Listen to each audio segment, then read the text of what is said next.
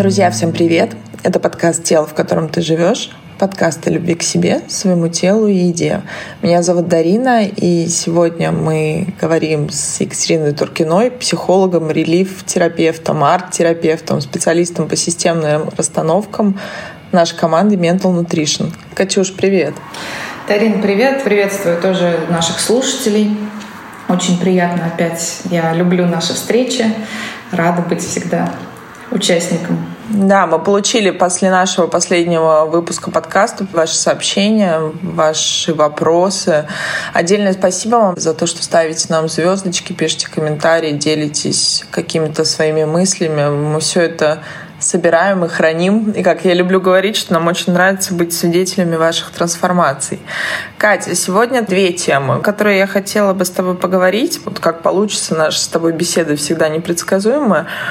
Во-первых, почему нам зачастую плохо с самими собой, и мы ищем поддержку, опору, любовь, э, какие-то новые впечатления, счастье в других людях. Но сразу априори, наверное, скажу, что если этого нет нас самих, и мы не сможем, не научимся, а этому, друзья, мы учимся, и проблема как раз в том, что нас этому не учат с детства, находить все эти вещи в себе и только потом встречать их в других людях вокруг нас. И второй момент, почему иногда создается впечатление, это то, с чем зачастую приходит к нам и непосредственно к тебе, что мы как будто бы повторяем сценарии, от которых мы так уверенно бежим или не осознаем их, наших родителей, наших близких, наших важных взрослых фигур, которые были ими у нас с детства. Давай вот попробуем подумать на эту тему. Да, Дарин, такой сложный вопрос, конечно, несколько, но постараемся сегодня разобраться. Почему у нас складывается всегда ощущение, что что-то в нашей жизни не так?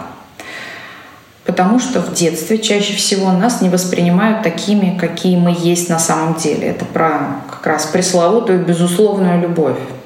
Ту, которую, в принципе, должны дарить нам родители, принимать нас безусловно, и, скажем так, не навешивать свои какие-то тоже сценарии, свои ожидания, свои непрожитые какие-то моменты на своих детей.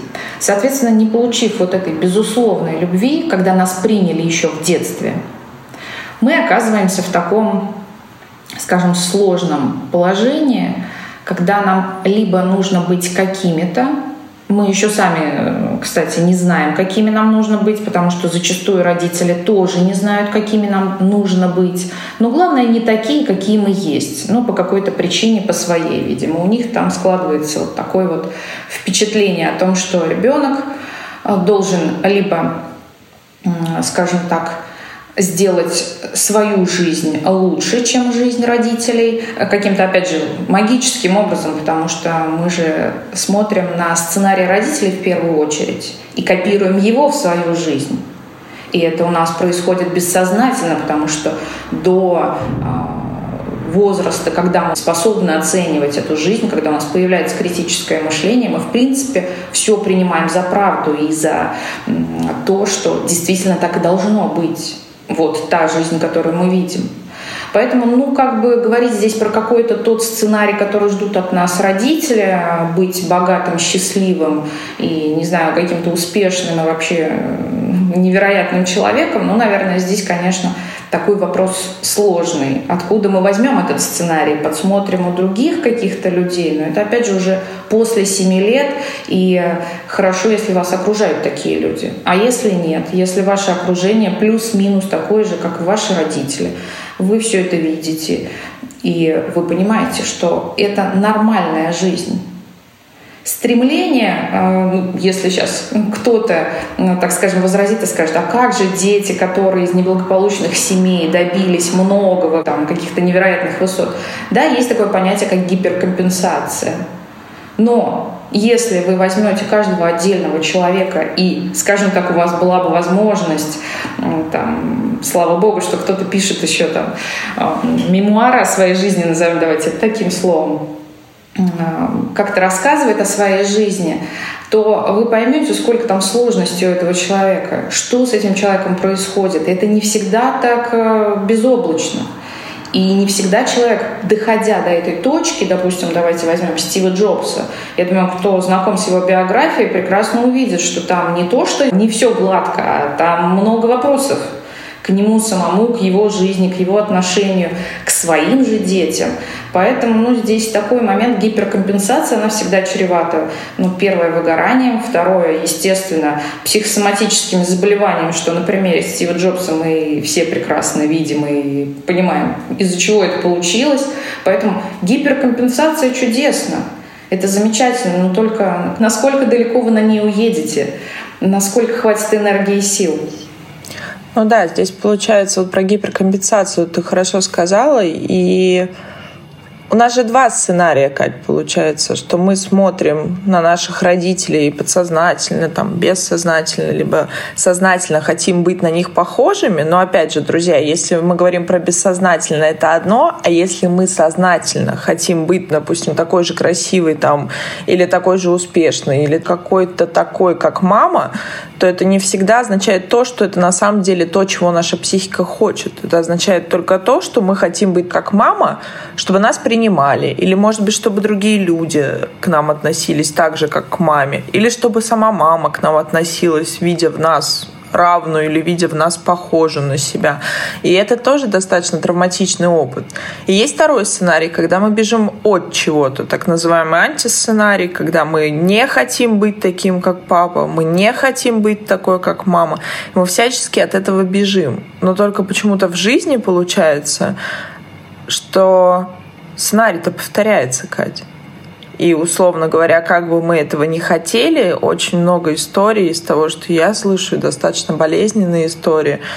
Мы уходим из семьи, где отец был абьюзер, где отец страдал алкогольной зависимостью, а в итоге мы сбегаем в отношения, в брак с человеком, у которого алкоголизм, или он развивается со временем. То есть мы как будто бы иногда подтягиваем сценарий, под тот, который мы уже проживали. То есть почему так? Психике так удобно или, или как, как это работает? Вот если брать со стороны расстановок, э, интересно твое мнение со стороны вообще нашей жизни. Почему такое может быть? Да, и тут сразу хочется сказать, почему так сложно с бессознательным работать. Э, действительно, для нашей психики это момент сохранения нас самих. То есть э, даже если мы берем вот эту вот неприятную ситуацию, когда папа алкоголик и, допустим, бьет маму, и все, казалось бы, так очень э, плохо, но бессознательно понимает, что если вы выжили в этой ситуации – это не опасно. Ну, не так опасно. В этом нет ничего такого глобально страшного, что где вы погибли, скажем так, но физически перестали существовать и не смогли выполнить свое основное предназначение, да, выжить и размножиться. Еще раз, как самореализация, сейчас не привязывайтесь. Основное предназначение у нас такое глобально у всех людей во всем мире. Поэтому здесь бессознательно это не страшно. Когда мы сознательно начинаем думать о том, что я не хочу так, как мама, да, это чудесно и замечательно. Начинает э, человек делать какие-то действия. И таких примеров у меня вот у клиентов огромное количество. Человек, казалось бы, идет в противоположную сторону. Но почему-то все равно приходит в ту же точку, как, как будто он шел в противоположную сторону, но все это закольцевалось. И он пришел в начальную точку. Почему? Потому что у нас есть травматика травматика в нашем бессознательном. И попадая немного в предсознание, чуть-чуть она нам отдает, и мы, есть такое понятие, как ловушка психики, и мы попадаем в эту ловушку. Мы совершаем одни и те же действия, ведущие к одним и тем же последствиям. Хотя нам кажется, что мы совершаем каждый раз разные действия, делая выводы какие-то. И нам часто кажется, что мы все обдумали, мы рационально подошли там, с логической точки зрения. И мы делаем каждый раз разный поступок. Ну, допустим, при выборе мужчины, женщины. Ей кажется, что она как бы эволюционирует в этом вопросе, развивается, она понимает, какой должен быть новый спутник, Ей кажется, что она идет в направлении от этого мужчины с зависимостью. Но в итоге, имея свою вот ту травму, которая была, и не одну в детстве, да, мы ее обозначим единым таким блоком травматики, имея все это, она попадает в ловушку психики и каждый раз делает одни и те же шаги абсолютно. Хотя кажется, опять же, сознание нам говорит, что нет, мы все понимаем прекрасно, мы не хотим человека, который пьет, мы не хотим там э, человека, который там, не знаю, агрессивный, все такое прочее. Но наше собственное поведение создает ситуации, которых мы опять оказываемся в точке, от которой начали движение. Как бы пройдя путь, по кругу возвращаемся в точку начала нашего движения. Почему? Потому что для психики это, опять же, привычная, это норма, как бы. Друзья, я рекомендовала вам неоднократную книгу «Почему эволюция допускает депрессию». Потрясающая книга, она местами сложная, не рекомендую ее читать не специалистам, для себя целиком, ну, сложновато. Но там есть потрясающие несколько тезисных идей о том, что, ну, эволюция, если честно, все равно как мы с вами в части качества проживем именно ментального нашего здоровья эту жизнь. Будем ли мы с вами в депрессии, будем ли мы читать аффирмации на Луну, будем ли мы там свечки жечь, будем ли мы подключаться к каналу. Но вот если взять физиологически, то ей все равно. Важно два момента. Чтобы мы с вами выжили и продолжили род и, соответственно, одно нужно для другого. И именно поэтому, если взять женщины, я знаю, что очень многие, особенно когда приходят ко мне на консультацию, женщины очень негативно реагируют э, на это высказывание, но оно как есть. И, и вот суть в том, что после 40 лет, допустим, да, когда начинается угасание всех наших процессов и метаболических, и гормональных, то есть, по сути, женщина уже к этому возрасту должна была бы продолжить род, родить детей, начать воспитывать или уже воспитать даже потомство, и к этому времени она начинает угасать. И это происходит физиологически достаточно быстро. Спасибо технологиям мы сейчас себя всячески спасаем от этого процесса, в том числе наш образ жизни. Но если брать изначально эволюционно, то это так. И говорить о том, что мы впадаем в депрессию, мы находимся в тревоге, повторяем сценарий или антисценарий наших родителей, это нормально, потому что есть и наша ящерица, наш мозг, который делает все, чтобы мы с вами выжили. И даже если отец абьюзер или отец, эм, который издевался над вами, над вашей мамой, я говорю действительно сейчас о страшных вещах на уровне сознательного, но на бессознательном вы выжили. И это означает то, что это есть в части нормы вашей реальности. И вот, Катя, исходя из этого, а что тогда делать? То есть очень часто запрос, и у меня когда-то был такой запрос, что я повторяю сценарий своей мамы. Хотя я всячески сознательно я избегала его всю жизнь. И бежала все-таки с позиции от а не к позиции к. Вот что в этом делать? В любом случае, если мы говорим про э, тот момент, когда вас не устраивает что-то в вашей жизни, да, осознанно, опять же, вы подходя к этому вопросу, понимаете, что меня не устраивают какие-то моменты определенные. Здесь нужно, опять же, идти разбираться с прошлым. Как только всю прошлую травматику вы переработаете. Что я подразумеваю да, под этой фразой, скажем так, мне постоянно говорят, что значит переработать? Нужно каждый случай, который влияет на, а, скажем так, принятие решений в настоящем, имея под собой а, базу какую-то, то, как в детстве вы справились с этим, Соответственно, а, психика понимает, что вот так э, я справился в этом случае. Соответственно, во всех подобных случаях я буду делать точно так же. Допустим, а, ну давайте, э, сегодня у нас тема агрессии, как-то так мы ее начали. Допустим, папа а, ударил в детстве, вы э, что сделали? Вам очень хотелось ударить в ответ, но э, рептилия наша чудесная подсказывает, что пьяный взрослый мужчина гораздо сильнее, чем э, там, шестилетний, семилетний ребенок. Поэтому что ребенок делает? Он либо прячется, либо замирает, тихонько лежит и терпит эту всю ситуацию. Соответственно, во всех остальных ситуациях подобных вы будете сохранять себя таким же способом. Мы не всегда говорим, что это ситуации, когда действительно вот, там, пьяный мужчина на вас набрасывается каждый день. Нет.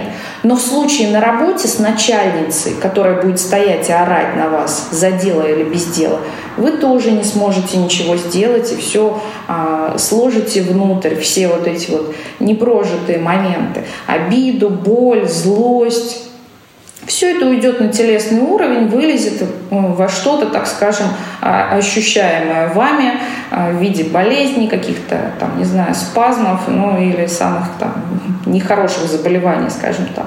В ситуации, когда вам на дороге кто-то хамит, вы тоже никогда не ответите на кассе продавщица вам что-то обхамила вас. Вы тоже будете тихонько молчать. Это разные ситуации.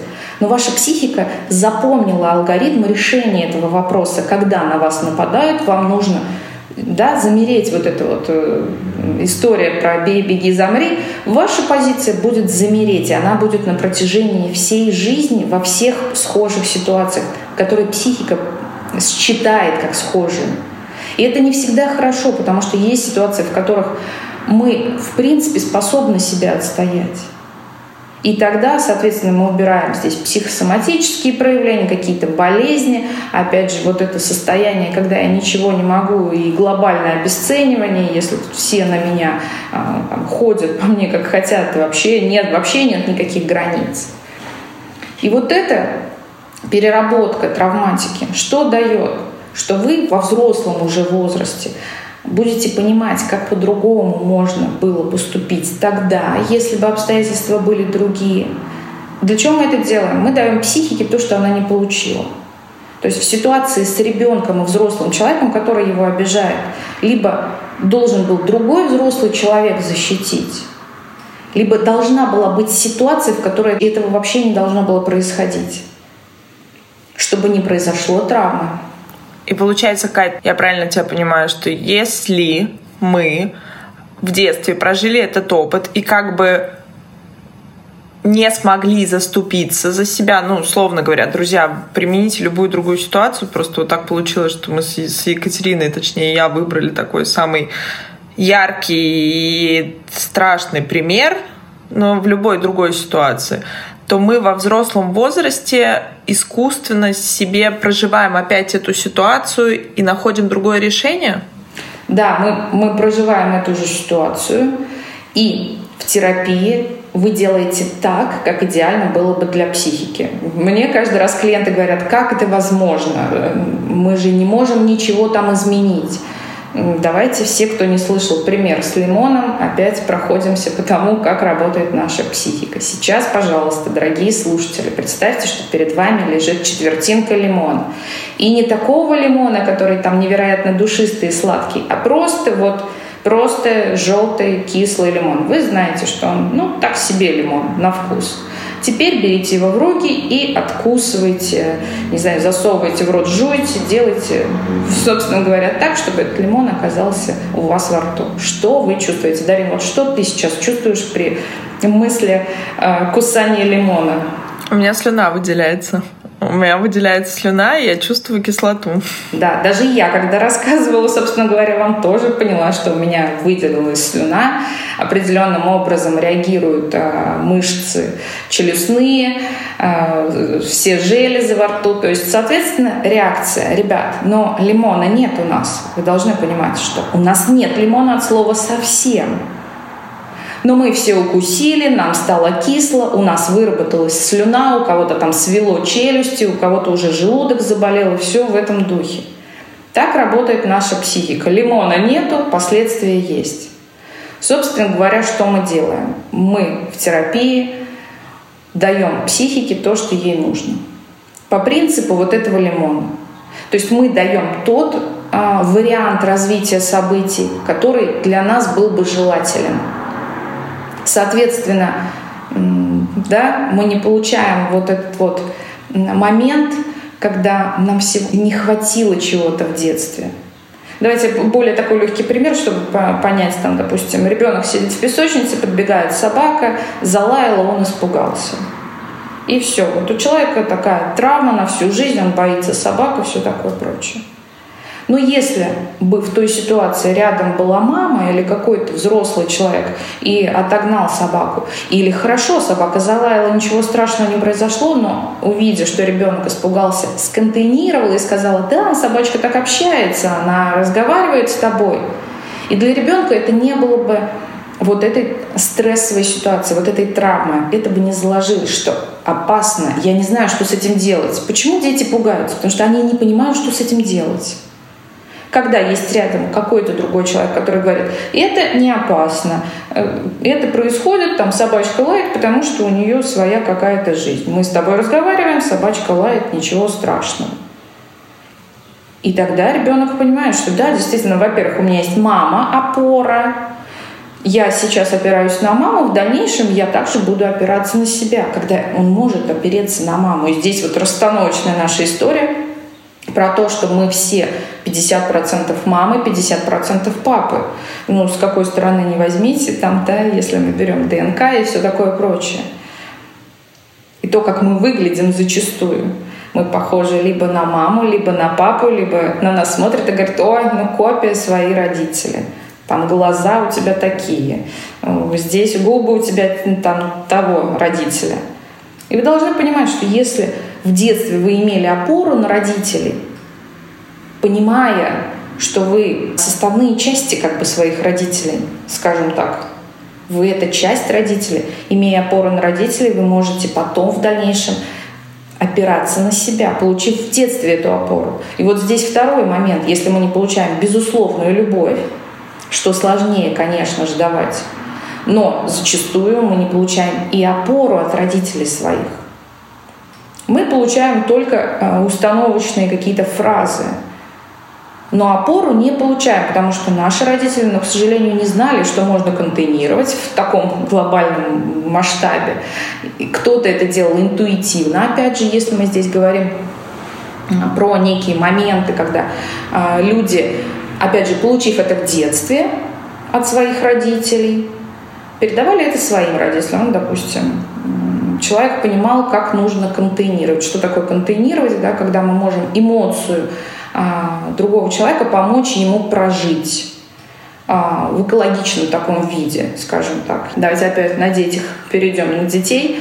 Если ребенок а, его кто-то обидел, он подходит в слезах, что чаще всего говорят родители? Ой, ладно, не переживай, или да, там, забудь, или вообще это не стоит твоего внимания, или начинается какая-то там агрессия, что вот тебе надо было его тоже в ответ стукнуть и все. И, то есть идет такой набор шаблонов, передаваемый из поколения в поколение. По сути, что нужно ребенку, которого обидели? Чтобы мама разделила с ним вот это чувство горя.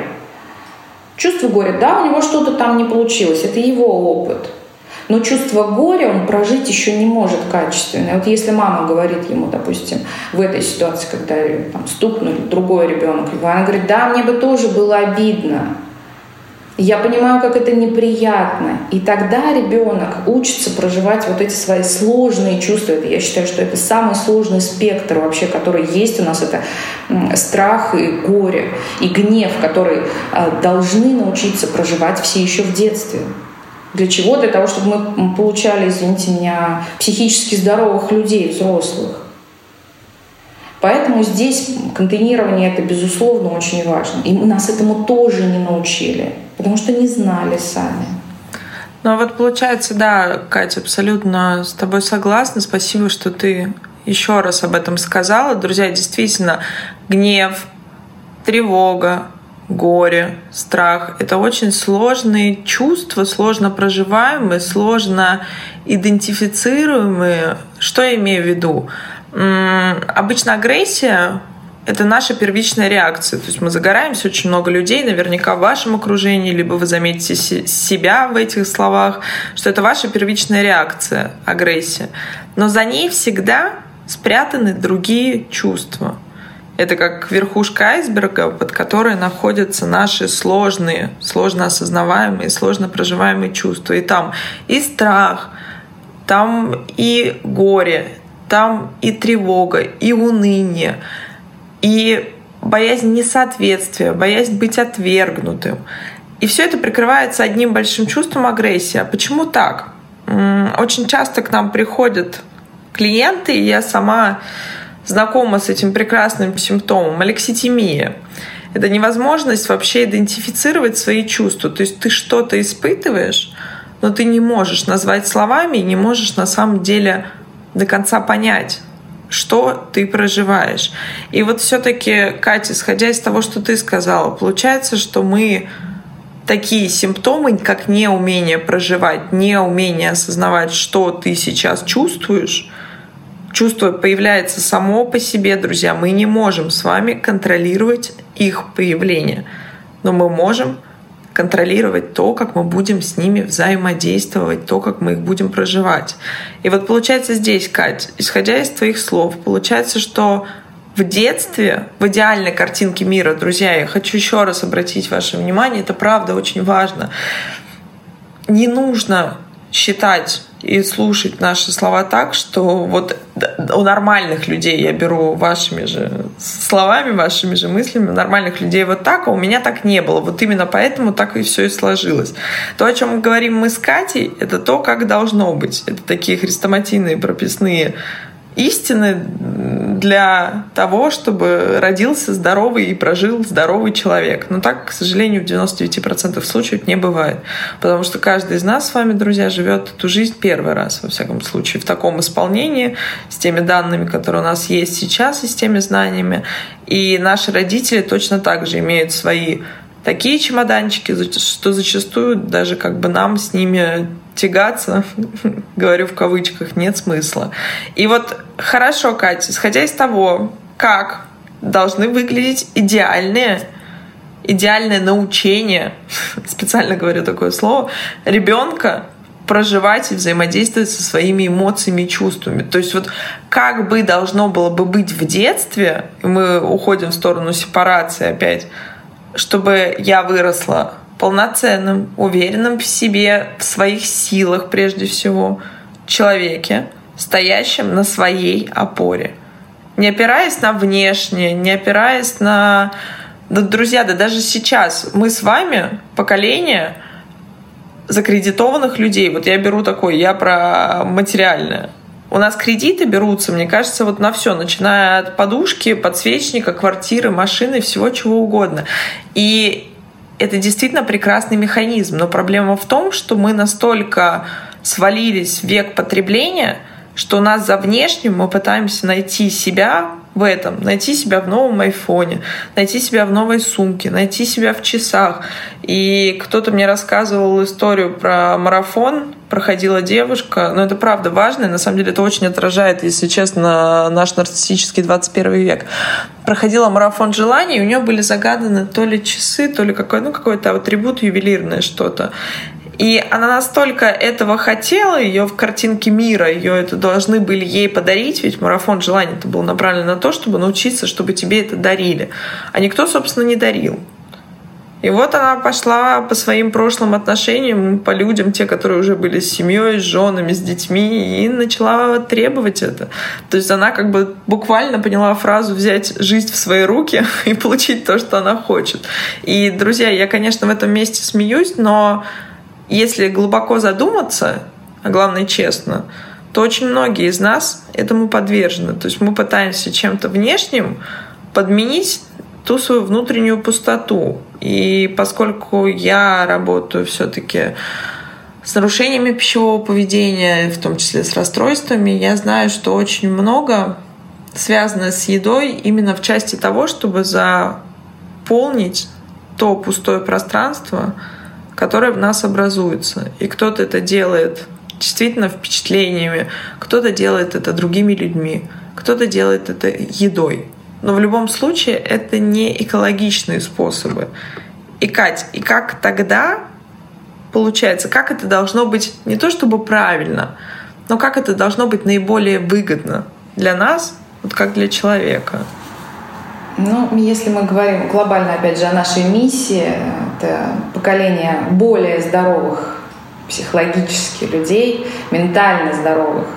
И мы надеемся, что мы внесем вклад в такое в будущее поколение, наш вклад, который мы можем сделать. Конечно же, э, для того, чтобы ребенок был э, здоровым, если мы говорим о психике и о здоровой самооценке, о ощущении себя в безопасности и комфортно, когда ребенок себя чувствует, в первую очередь должна быть э, мама, у которой, ну скажем так, закрыты все ее моменты, вся, вся ее травматика, все ее какие-то установочные моменты, а, те программы родовые, как, которые многие о них знают и все равно понимают, да, как бы неотвратимость вот этого происходящего, что, ну, это такая моя карма, вот, да. Поэтому здесь мы прежде всего говорим всегда о себе. Начинайте с себя, поработали с собой, воспитали э, ребенка, у которого в жизни будет явно лучше. Мы же здесь все э, про эволюцию, да, мы хотим, опять же, на примере айфона. Никто не хочет сейчас ходить с первым айфоном или там с пятым.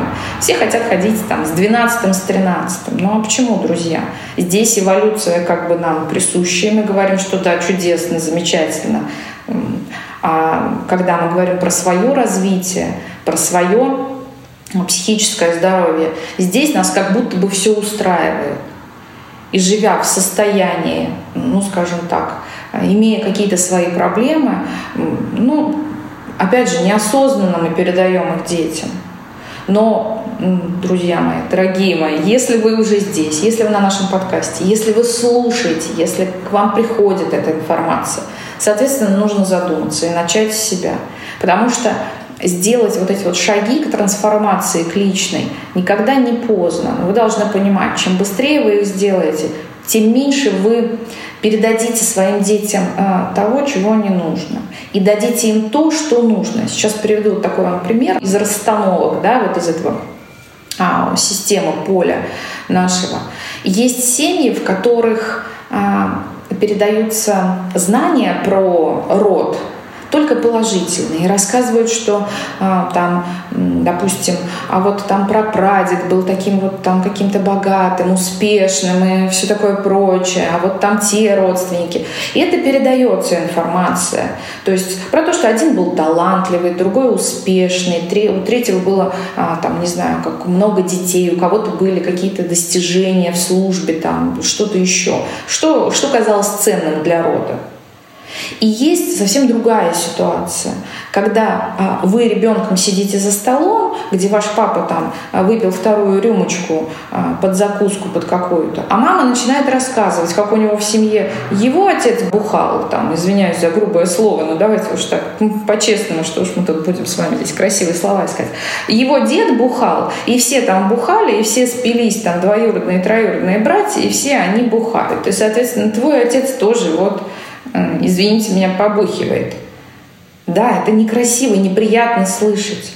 Но вы в детстве, что вы запоминаете? Что у вас где-то в роду там был известный художник или известный какой-то человек, который занимал пост, что-то сделал там для страны, для своей семьи, не знаю, какие-то достижения. Нет, вы запоминаете э, в свои там пять лет, что все в вашей семье бухают. Все. Точка.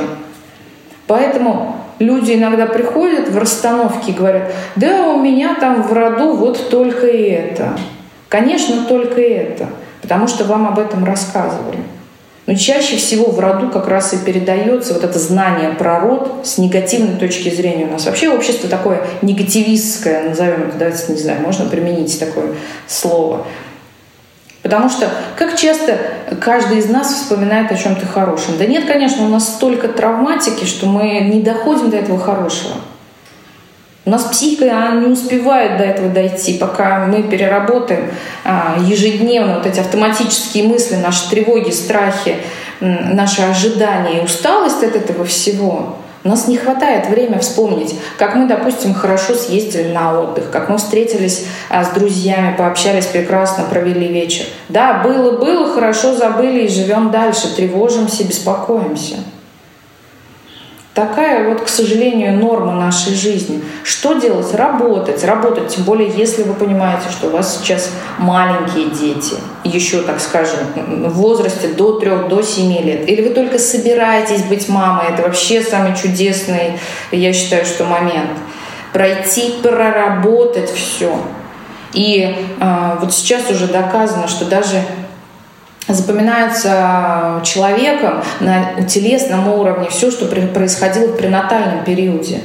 Это когда мы находимся 9 месяцев в животе у мамы. Ну, ребят, ну, дорогие мои, ну, если записывается даже там все, Психика это помнит, если там мама с папой, вам там, извините меня, а, пять месяцев мама, мама на пятом месяце беременности, они ругаются, там, а не дай бог, мы не говорим уже о драках и всем вот этом Вы уже в курсе этих событий, ваше тело это уже все записало, и у вас уже ваше бессознательное это все сохранило, вот этот страх. А потом получается, что клиент приходит в 30 там, а, плюс лет и говорит, у меня там вот в спине какой-то зажим, и я вот мучаюсь и страдаю. Да, конечно, а потом оказывается, что когда а, там на каком-то месяце беременности папа маму толкнул, мама упала и ударилась животом. Человек это сам вспоминает в терапии. Он не знает, у него нету, но у него есть четкое ощущение – четкое ощущение. И многие говорят, как это невозможно. Конечно, невозможно, но почему-то каждый из нас, а, да, давайте опять перейдем на еду, такой пример для всех доступный. Но каждый из нас, сидя где-то на рабочем месте, когда необходимо поработать, вдруг э, ловит себя на мысли, что вот сейчас вот эта конфетка с чаем или с чашечкой кофе мне просто жизненно необходима и сидит и ощущает во рту уже вкус этой конфетки, вкус этого кофе, вкусно, свежесваренного. Чудесно. Вот это мы ощущаем, а что с нами было, мы не ощущаем. Ну нет, ребят, у нас так не работает, конечно же. Мы способны все чувствовать. Просто многие не хотят с этим сталкиваться. Но если мы не столкнулись там с этим, то у нас осталось все как прежде. Соответственно, травматика, с которой мы как-то справились в детстве, и на этот опыт мы опираемся и в настоящем. Соответственно, где свобода наших действий? Где свобода выбора? Ну, ее просто нет. Это, конечно, потрясающе то, о чем ты говоришь, в части того, что это не поддается разуму. Да? То есть тут две стороны медали, и меня всегда это потрясает, что с одной стороны есть опыт, который мы вообще не вспоминаем, мы не можем просто его вспомнить. Это означает, что вот там-то как раз-таки нужно искать. То есть психике было настолько некомфортно, что чтобы просто нас сохранить как организм, как вид, она закрывает от нас так называемое капсулирование. И многие воспоминания о травматичном опыте, они забываются людьми. И я знаю, что у тебя в релиф-терапии и в расстановках люди действительно вспоминают какой-то опыт, который, как им казалось, вообще не существовал в их жизни.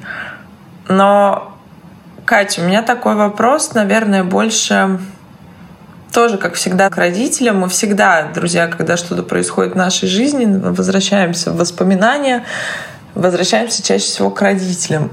Когда во взрослом возрасте к родителям претензии, когда мы стараемся обвинить, или когда очень часто поначалу те, кто заходит в терапию, начинают вспоминать, начинают обижаться, происходит два таких шоковых, мне кажется, состояний. Первое — это осознание того, что родители не идеальны, они точно такие же люди, которые нам дали жизнь, и мы должны им просто быть благодарны за это априори.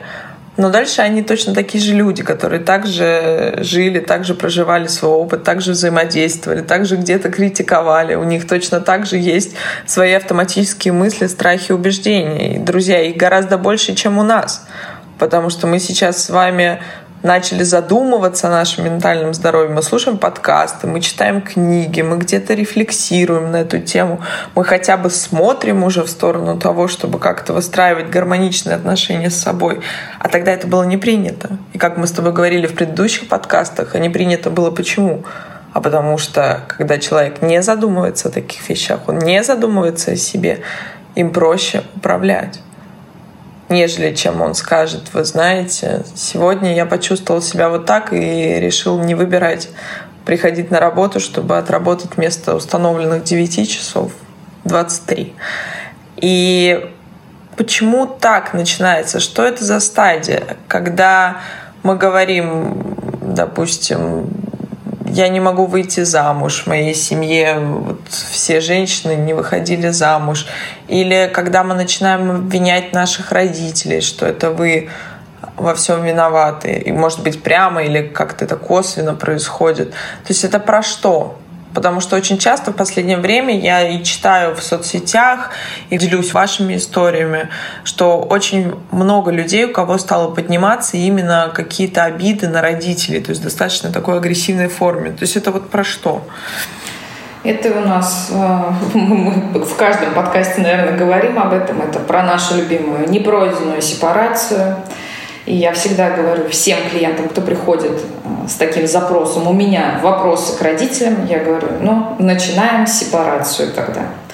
В любом возрасте это необходимо делать. Для чего? Как многие говорят, а, опять же, клиенты, так тогда я же не смогу общаться с родителями.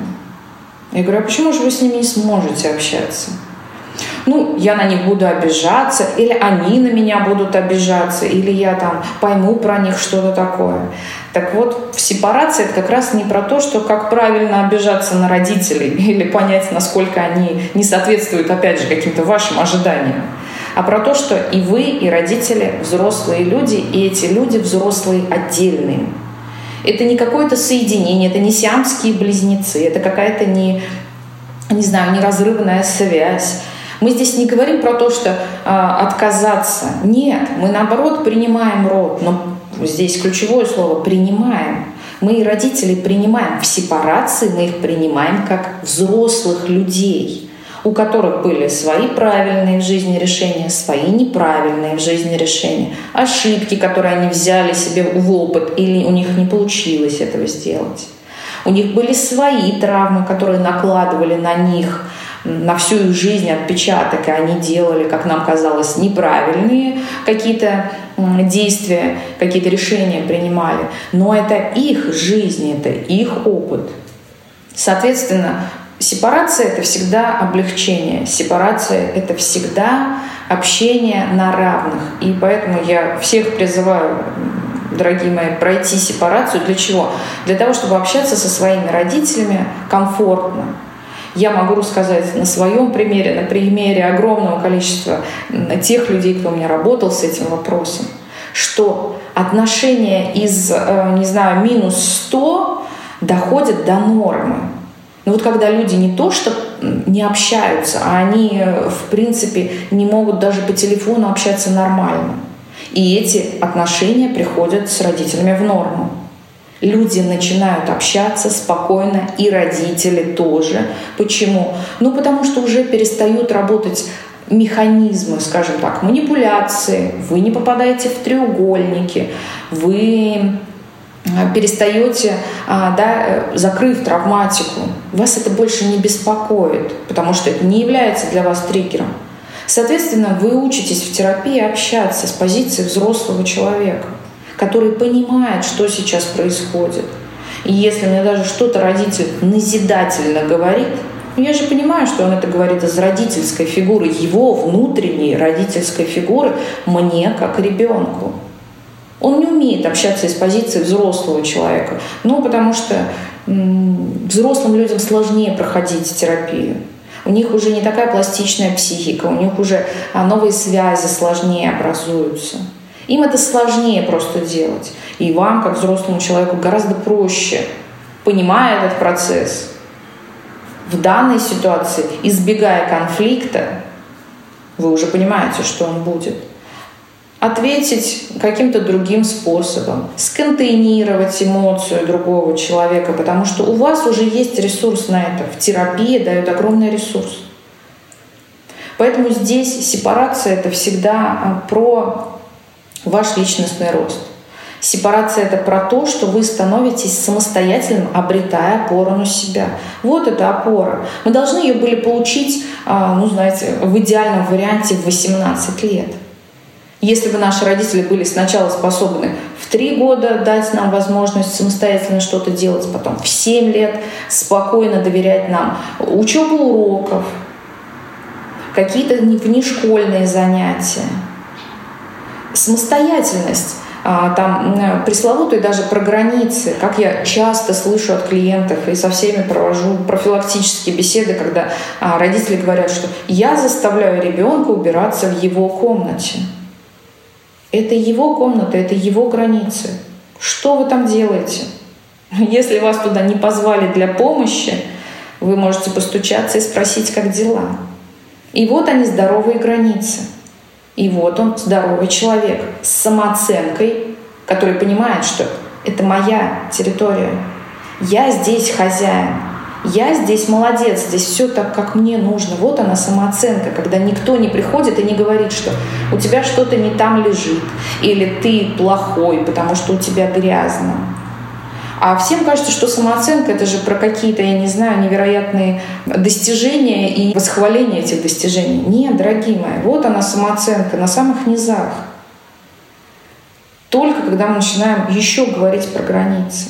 Если мы идем дальше, возраст подростковый, о котором все говорят с ужасом, но, по крайней мере, мои родители всегда говорили о том, что это самое ужасное время в их жизни было почему-то, не знаю уж. Видимо, все остальное было чудесно и замечательно. Но почему подростковый возраст так плохо? Конечно, потому что вот этот вот новый человек, и мы с вами были в этом возрасте каждый раз, пытается найти в этой жизни что-то свое. Своих кумиров, свои интересы, то, как он выглядит, как он считает, что он должен так выглядеть, то, что он делает, то, что ему нравится. Что мы на все это получали чаще всего – Родители это сразу же обесценивали, говорили, что это все ерунда, вот в наше время было лучше, а у вас сейчас просто безобразие. Говорили, что нет, ты не должен быть таким, ты должен быть вот каким-то другим. И вот чудесно, откуда же возьмется наша самооценка и сепарация, когда нас в этот момент, когда мы как раз и отделяемся, мы начинаем отделяться уже а, с трех лет, но активная фаза в подростковом возрасте – как же мы отделимся, если нас в этот момент, как говорится, двумя руками схватили за горло и не дают даже слова сказать против родителей? Потому что родителям кажется, что мы обесцениваем их и не уважаем. На самом деле, еще раз повторяю, пожалуйста, все, у кого есть дети в подростковом возрасте или они скоро будут в этом возрасте, принимайте это нормально. Если вам ребенок говорит, что вы где-то э, что-то не понимаете или что-то делаете не так, Войдите в диалог с ребенком, узнайте его точку зрения. Если вы в чем-то не разобрались, ну, не знаю, в компьютере, в какой-то программе, ребенок вам скажет, мама, ты что, глупая? Не надо взрываться и думать, что ребенок вас не любит. Ребенок тоже так познает свой мир. И он действительно в этом вопросе вы глупая, если уж давайте так на чистоту. Если вы сами не разобрались, вам нужна чья-то помощь, значит, вы просто этого не знаете. Глупое — это да, в нашем детстве это было плохо, это такое ругательство. На самом деле это да, только про знания. Есть у нас эти знания или нет. И все. Больше ни о чем.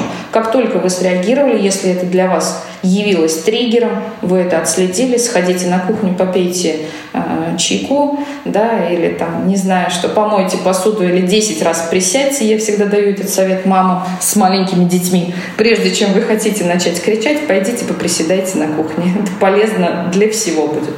Поэтому, если вы понимаете, что ребенок в подростковом возрасте все говорит, как вам кажется, наоборот и специально на зло вам делает. Нет, он пытается найти свою жизнь. И это чудесно, значит, вы правильно воспитывали своего ребенка. И если в 18 лет он обесценил все, и вас в том числе, чудесно радуйтесь, вы вырастили человека, который сможет жить самостоятельно, опираться на себя.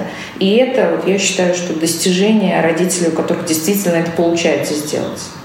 И это, ты знаешь, правда потрясающе. Вот пока тебя слушала, думала об этом, что вырастить здоровую, счастливую, в том возможном понимании вообще, насколько слово счастье, друзья, это возможно, потому что перманентного счастья не бывает, это утопия.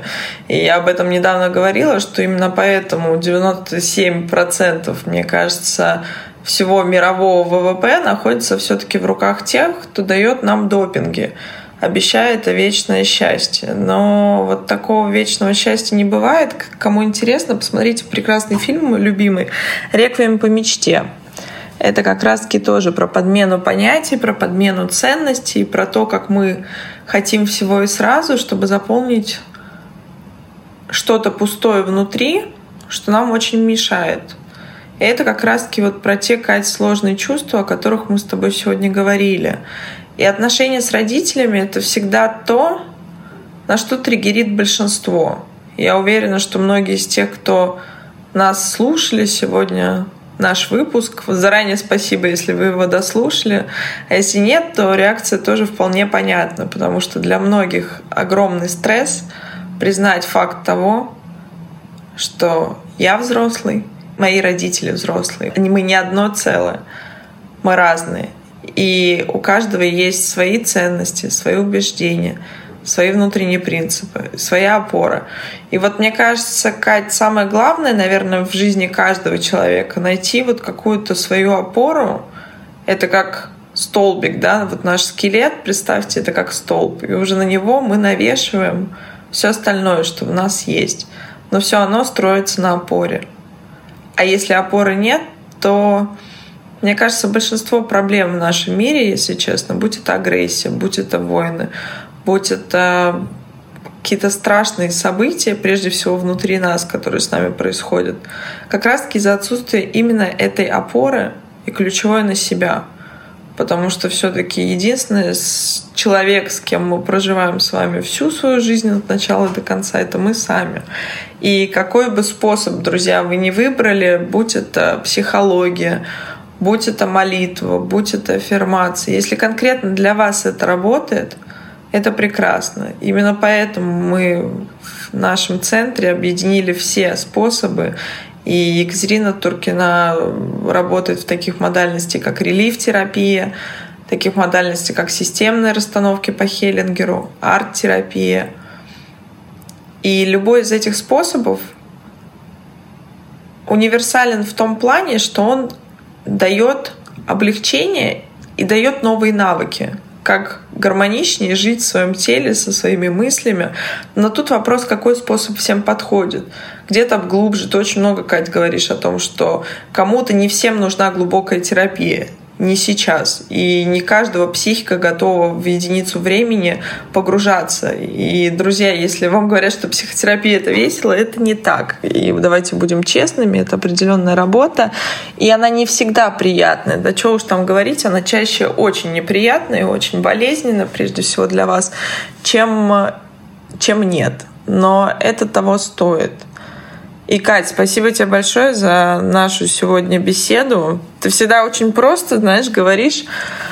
Во всяком случае, этот выпуск, я думаю, что задевает каким-то образом так или иначе каждого, потому что у каждого из нас есть или были родители, и отношения с ними на протяжении всей нашей жизни остаются либо радостью, либо, возможно, болью, либо как будто бы нейтральные позиции, но я абсолютно точно уверена, что все-таки равнодушными они не оставляют никого.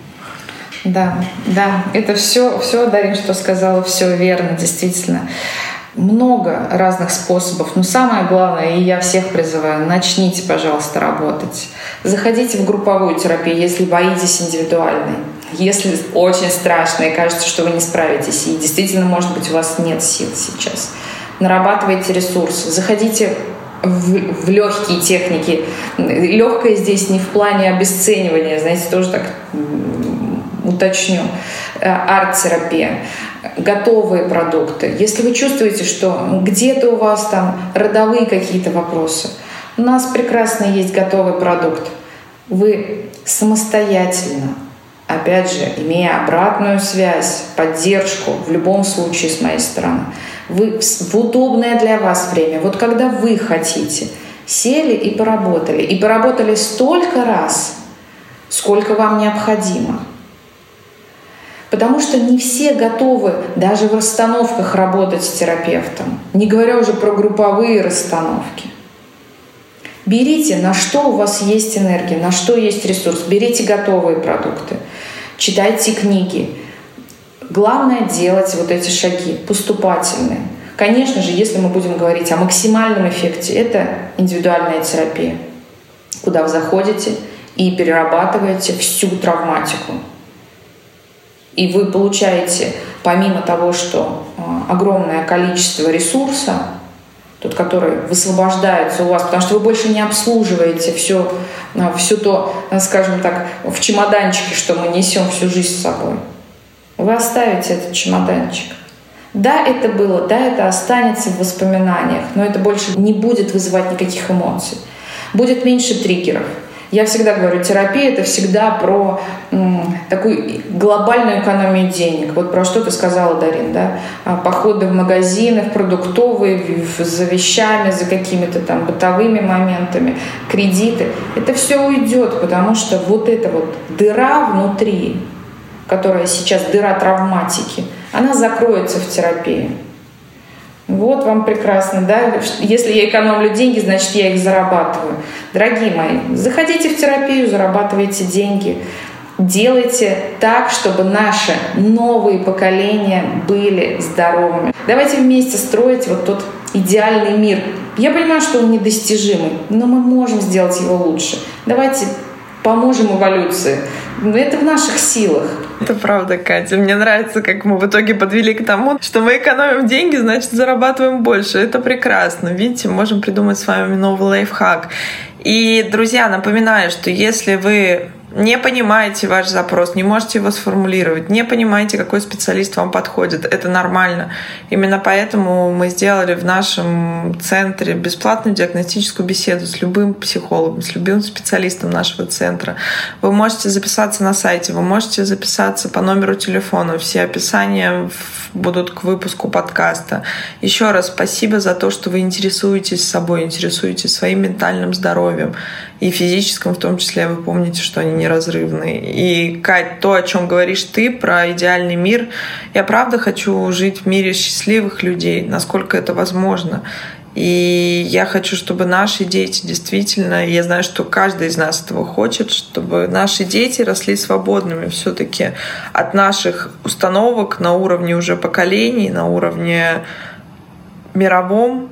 И я думаю, что это ответственность каждого из нас делать этот мир чуточку лучше каждый день, но по чуть-чуть. Поэтому, друзья, с вами был подкаст «Тело, в котором ты живешь». Подкаст о любви к себе, своему телу и еде. До новых встреч. Пока-пока.